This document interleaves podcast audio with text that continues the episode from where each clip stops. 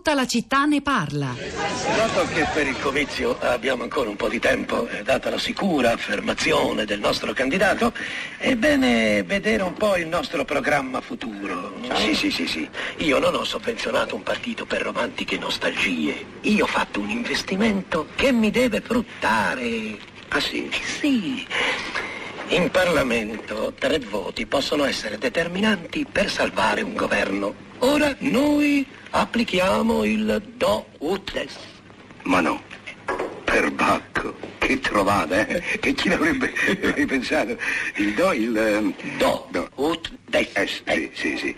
Oh, dico, eh, questo do, do- adesso, do, do, do S, dove si trova? Io ti do tre voti a te e tu mi dai tre appalti a me. Ah sì, già. Mm. Senza contare che a Rocca Sicca ci sono degli ottimi terreni comunali che attraverso il suo prestigio noi possiamo comprare per pochi soldi. Scusate la mia ignoranza in questa specie di politica, ma io so che il deputato deve fare gli interessi dell'elettore, di colui che gli ha dato la fiducia, il voto. Cose d'altri tempi queste. Roba passata, passata. Ah sì, roba passata.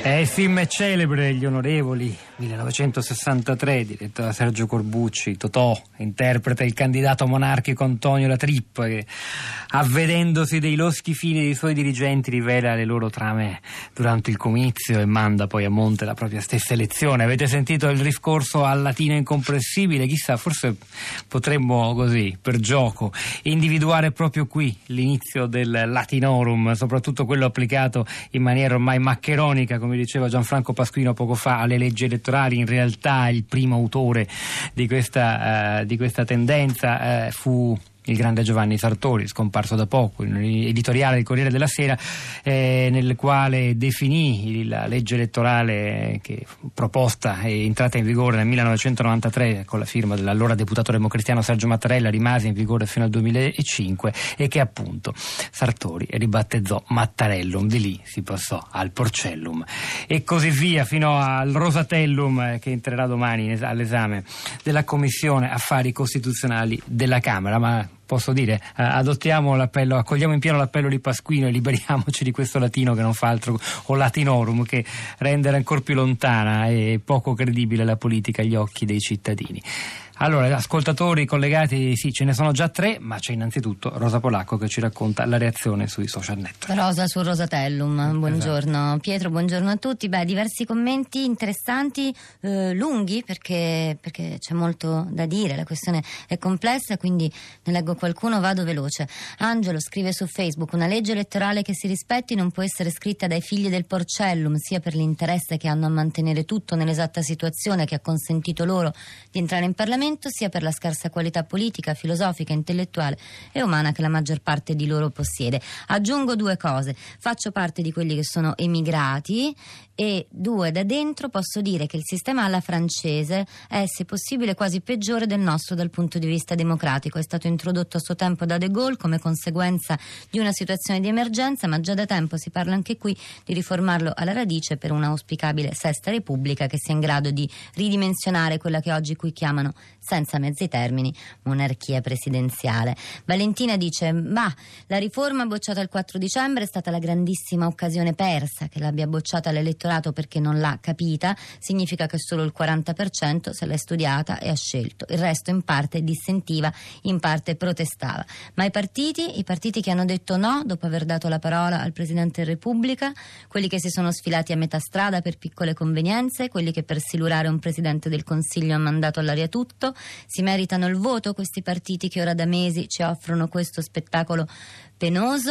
Eh, C'è ancora Carlo, Marco, Domenica, mag- magari dopo che abbiamo ascoltato qualcuno. Sì, Gabriella da Bologna, buongiorno, benvenuta. Buongiorno a voi tutti quanti. A lei la Eh, parola.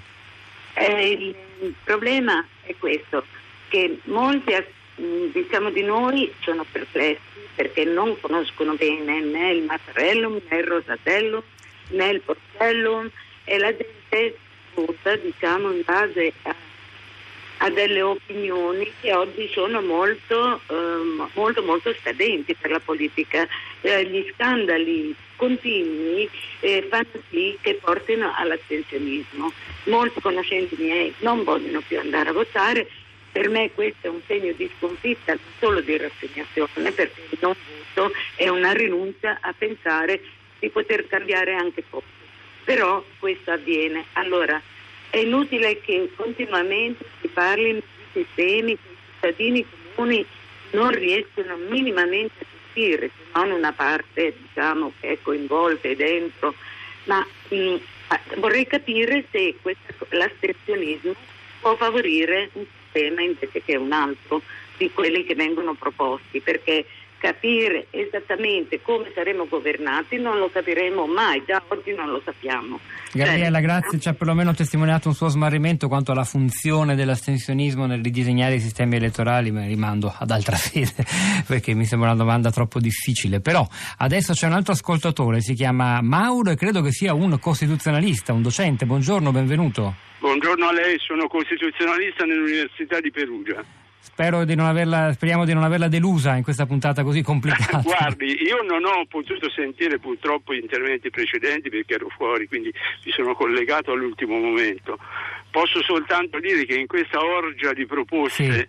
sulla legge elettorale il PD ne ha fatte addirittura tre eh, ci sono delle costanti assolutamente negative. E quali sono queste costanti? Prima costante quella di togliere ai cittadini il diritto di scegliersi i propri rappresentanti, perché in tutte le proposte o c'è il capilista bloccato o c'è addirittura l'intera lista bloccata.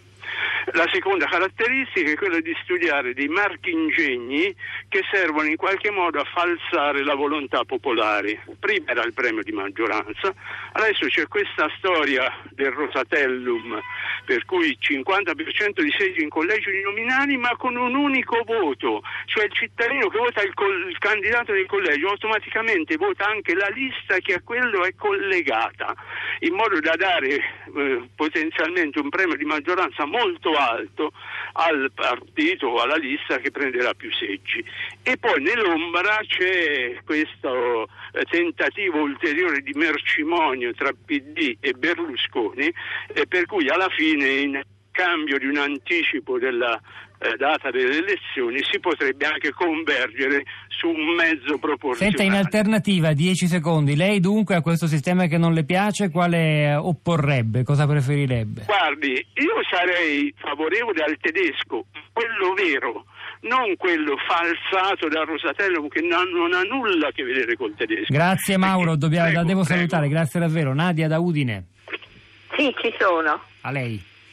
Eh, io ho detto che in questo ba- nel mio messaggio che in sì. questo bailamme il mio punto di riferimento è che una testa deve valere un voto e quindi sono comunque per il proporzionale con, sono d'accordo con chi mi ha preceduto i tentativi di creare marchingegni per falsare la volontà popolare sono evidentissimi. Accettando anche una grande coalizione a questo punto, perché poi di questo si tratta? Ma appunto, il problema secondo me è, è invece più profondo, è il rapporto di fiducia, come dicevo nel messaggio, tra elettori eletti. Secondo eletti. lei garantito dal proporzionale. Grazie Nadia, grazie davvero Rosa. Tweet al volo, Alcavi Latinorum Ridicolorum per temi di grande pregnanza senza soluzioni in questo quadro politico. Giorgio, alla tenera età di 82 anni sono giunto a una conclusione, convinzione, l'unico sistema elettorale che il bel paese merita è lo stupidellum.